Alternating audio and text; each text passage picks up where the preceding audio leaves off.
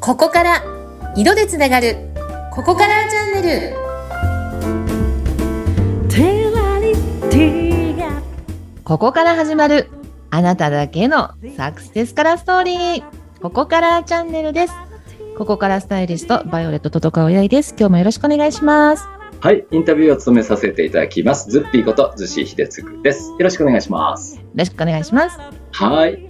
あのーしばらくね、えーもう8回の放送が終わったんですよね、バイオレットさん。ねえあっという間でしたです楽しかったでね。すはいありがとうございます 今日からの9回目ということで。。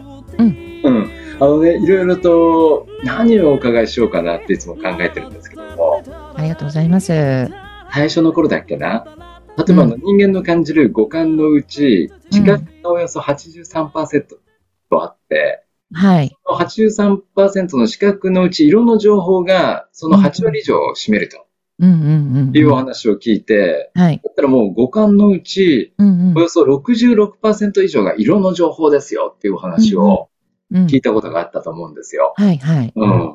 うんそれだけやっぱ人間が感じる意識も色なしに意識しちゃうのが色う66%というんことだと思うんですけども、実はねそうなんですよね。うん。はい今日お伺いしたいのは、もうあの、本当に素人っぽくて恐縮ですけども、いえいえその根本で色を人が感じる仕組はいはいはみ、いうん、色が電磁波であり、光であるっていうこととかお伺いしてるんですけども、うんうんうん改めて人が色を感じる仕組みってどうなってんのかなっていうのも、ちょっとざっくばらんにお伺いしたいと思いました。はい。もうね、一言で言うと、うん光の情報を人間が勝手に色の信号に変えてるだけなんです。光の情報を人間が勝手に変えてる。そうです。うん。だから、うん色の正体って、だから光なんですけど、うん。うん。うん。色って勝手に感じてるのは人間だよって話です。ああ、そっかそっか。でもあの、感じる色っていうのは赤だっていう色はみんなひ人としては赤っていうふうに認識できるわけですよね。うんまあ、もちろん多少個人差ありますけどね、同じ赤が隣の人が同じように見えてるとは限らないんですけど、うん。要はそれもひっくるめて、もう光が目に飛び込んできた後の処理は、人間が色としてどうし処理してるかってだけの話なので、うんうんだからよく言われるのは、色の正体ってね、あの、顔料とか染料とか、いわゆる色素でしょって。うん。うん。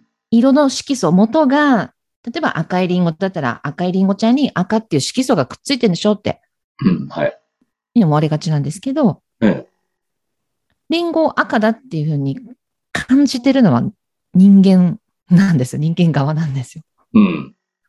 そうかそうか。じゃあ人間が勝手に色の情報として変換してるってそういう考え方。そうです、そうです。光が、まあ、目から入ってくるわけですよねう。ん。うん。で、その光の電気信号がうん。目から脳へと伝わる、その間に人間が勝手に色の情報信号に変換してるんです。人間側が勝手に。うーん。うんそうか、その色っていうのは、やっぱあの人間が見える色の範囲っていうのははい。限られてるんですよね、確かね。そうですね。まあ、波長で言ったら380ナノメートルから780ナノメートルっていう、まあ、とこだけたまたま、まあ、普段ね、目に見えない電磁波の中で、そこだけが、まあ、光として、まあ、イコール色として人間が勝手に、あの、目に見えてる。まあ、生きていくために必要だから目に見えてるんですけどね、そこだうけ。ーん。あ、そうなんだ。あの、色の世界って、まあ、例えば、まあ、それこそいろいろあると思うんですけど、あ はの、暖色とか寒色ってい。あるじゃないですか、大きく分けうんうて。んで、暖色だと暖かく感じて、寒色だと、うん、うんうんまあ、冷たく感じると。うん。はい。これを見たときに、やっぱり人ってこう、実際にこう、やっぱり体温が上がってきたりとか、下がってきたりとか、そういう影響って直接的には受けてるんですかやっぱり。受けてます、受けてます。おーうん。ただ、まあ、当然目で見てうん。赤系は暖色だよねとか青系は寒色だよねってまあ、目で見ても差はあるんですけど、うん。目で見えてなくても、要は色の正体光だし波長だから、うん。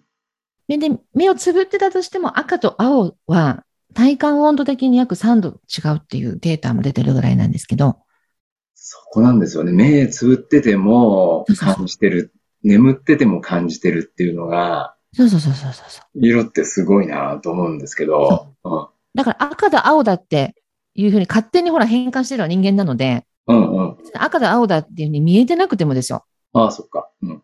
関係ないっちゃ関係なくて。うんだから色っていうのは見えてようが見えてないがうん、そのはもう波長とか波動とか振動、周波数、エネルギーの質の違いっていうのは、人間はもう体のいわゆるもう、なんていうんですか、もう五感うんすべてで受け取っているところはあるので、うん。実はもう自覚がなくても、うん。いろんな自律神経、ホルモンバランス、免疫、脳のパフォーマンスうんまで変わっちゃうんですよね。その光の刺激で。あ、そうなんだ。あの、例えばね、こんな話も聞いたことがあって、はい。なんか人を説得したい時にはうんうん。赤を着ていけとか、うん はい。なんかねそういうのを聞いたことあるんですけど、ええ。それもやっぱり色を使う戦略としては合ってるんですかね。合ってます、合ってます。うん。当然やっぱり人間はさっきみたいに五感のうち視覚は8割だから、うん。見えてなくても関係ないよと言いつつもやっぱり8割ってでかいので、うん、見えてた方が余計にうん、うん。影響を与えますよね。うーん。だからやっぱりその、まあ、相手にまあ赤を見せることによって、相手の気持ちを赤の方にこう揺さぶるっていううん。のは当然、あの、使えます。使える。まあ、なんていうか、こう、コミュニケーションテクニックといいますか、ツールといいますか。うん、うん。例えば、バイオレットさんが今日は相手にこういう印象を与えたい。バイオレットさん、やっぱりね、バイオレットさんだけあって、本当にバイオレットのね、お洋服を着てらっしゃる方が多いんですけど、うん 今うんうん日はこの色で勝負するとか、バイオレットさん自身が何かこう、何恣意的にこう、色を使ってコントロールしてやろうみたいなことあるんです。あります、あります、当然。例えば、どんなシーンでこの色を使うみたいなのがあったら。あの、私のね、この、色がうん、バースカラーが、メインは、バイオレットなので、はい自分が、まあ、ここぞっていう時、まあ、例えば、一回り立たせていただく時とか、うんマイク握らせていただく時とか、うんあと大事なプロフィール写真とか、はいそういう時のもうバイオレット、DIC、ディックの188番うんに近い色を必ずどこかに身につけるんですね。はい。今日着てるのはまあラブカラーに近いんですけど、これ人間関係、コミュニケーションを円滑にしてくれる色なのでうん、 DIC の私にとっては149番なんですけど、これをまあ意識的に着て、まあ、見た目にも当然スイッチ入れるんですよね。はい。あ、今日は私ラブカラーつけてるから、すごいいい人間関係が築けるに違いないと思って、半分自分を、こう、なんかいい意味でちょっと顕在意識に思い込みじゃないですけど、スイッチ入れるんですよね。うん。でも、その潜在意識だけじゃなくて、しっかり潜在意識にも入ってるはずなので、はい。本当にだからね、本当にいい人間関係に恵まれるんですよ、これ着てると。うーん。そう、あの、それぞれのカラーっていうのが8種類ほどあるんですよね。そうです、そうです、そうです。うんで前回も話したかなと思うんですけどね。あああ、そっか。じゃあ、それはね、やっぱりあの、目をつぶってでも伝わってくるっていうのが、うん。まだこう、腑に落ちないんだけど、そうですよ。でも大体世の中の方はそうですよ。そでも最近、ほら、なんていうか、量子力学的な本とかも結構出てると思うんですけどう。、はい。あの、この世はですね、人間ってほら、目に見えないものをなかなかこう信じにがたい、信じがたいうん。うん。そうで、そう目に見えなくなった瞬間に怪しいとか、うんなんでしょう、スピリチュアルでしょとか、中にはオカルトとかね、言う人もいますけど、怪しいとかね。うんでも、この世の中って、目に見えてる世界ってほんの一部ですよ、正直。そうか。実はね。うん。で、目に見えない、もう言ったらこの世は全てエネルギーなんですよ。振動、波動、周波数、エネルギーなんですよ。はい。はい。だからこう、止まってるように、固まってるように見える、こういった物体でも、細かい、もう振動、波動、周波数、エネルギーは、こう、走ってるわけですよ。はい。それ、もちろん色も。うんうん。で人間なんてほら、よくあの、例えばこの人とはなんか波長が合うなとか、どうもこの人とは波長が合わないなとか、うん。そういうこう、目に見えないけどなんとなく感じるものってあるじゃないですか。はい。あれです、あれ。そうか。うんあれが人間だけじゃなくて、物体もそうなんですよ。すべて物体との相性。例えば化粧水が合う、合わないとかね。こうの食ん。べ物が合う、合わないとか、うん。いろいろ相性ってあると思うんですけど、はい。そうそうそう。だからその目に見えないエネルギーをですね、整えていくと、人間だって結局、それぞれの部位ごとに周波数違いますから、うん。体調も整えることができる。うーん。パフォーマンスも整えることができる。うん。うん、確かにそうです。そう言われてみると、目に見えない部分の方が多いような気がしてきましたね。うーん、ね、本当のラジオだから難しいけど、ほら、あの、図解がね、あるんですよ。こうね、電磁波っていろんな種類があって、うんうん。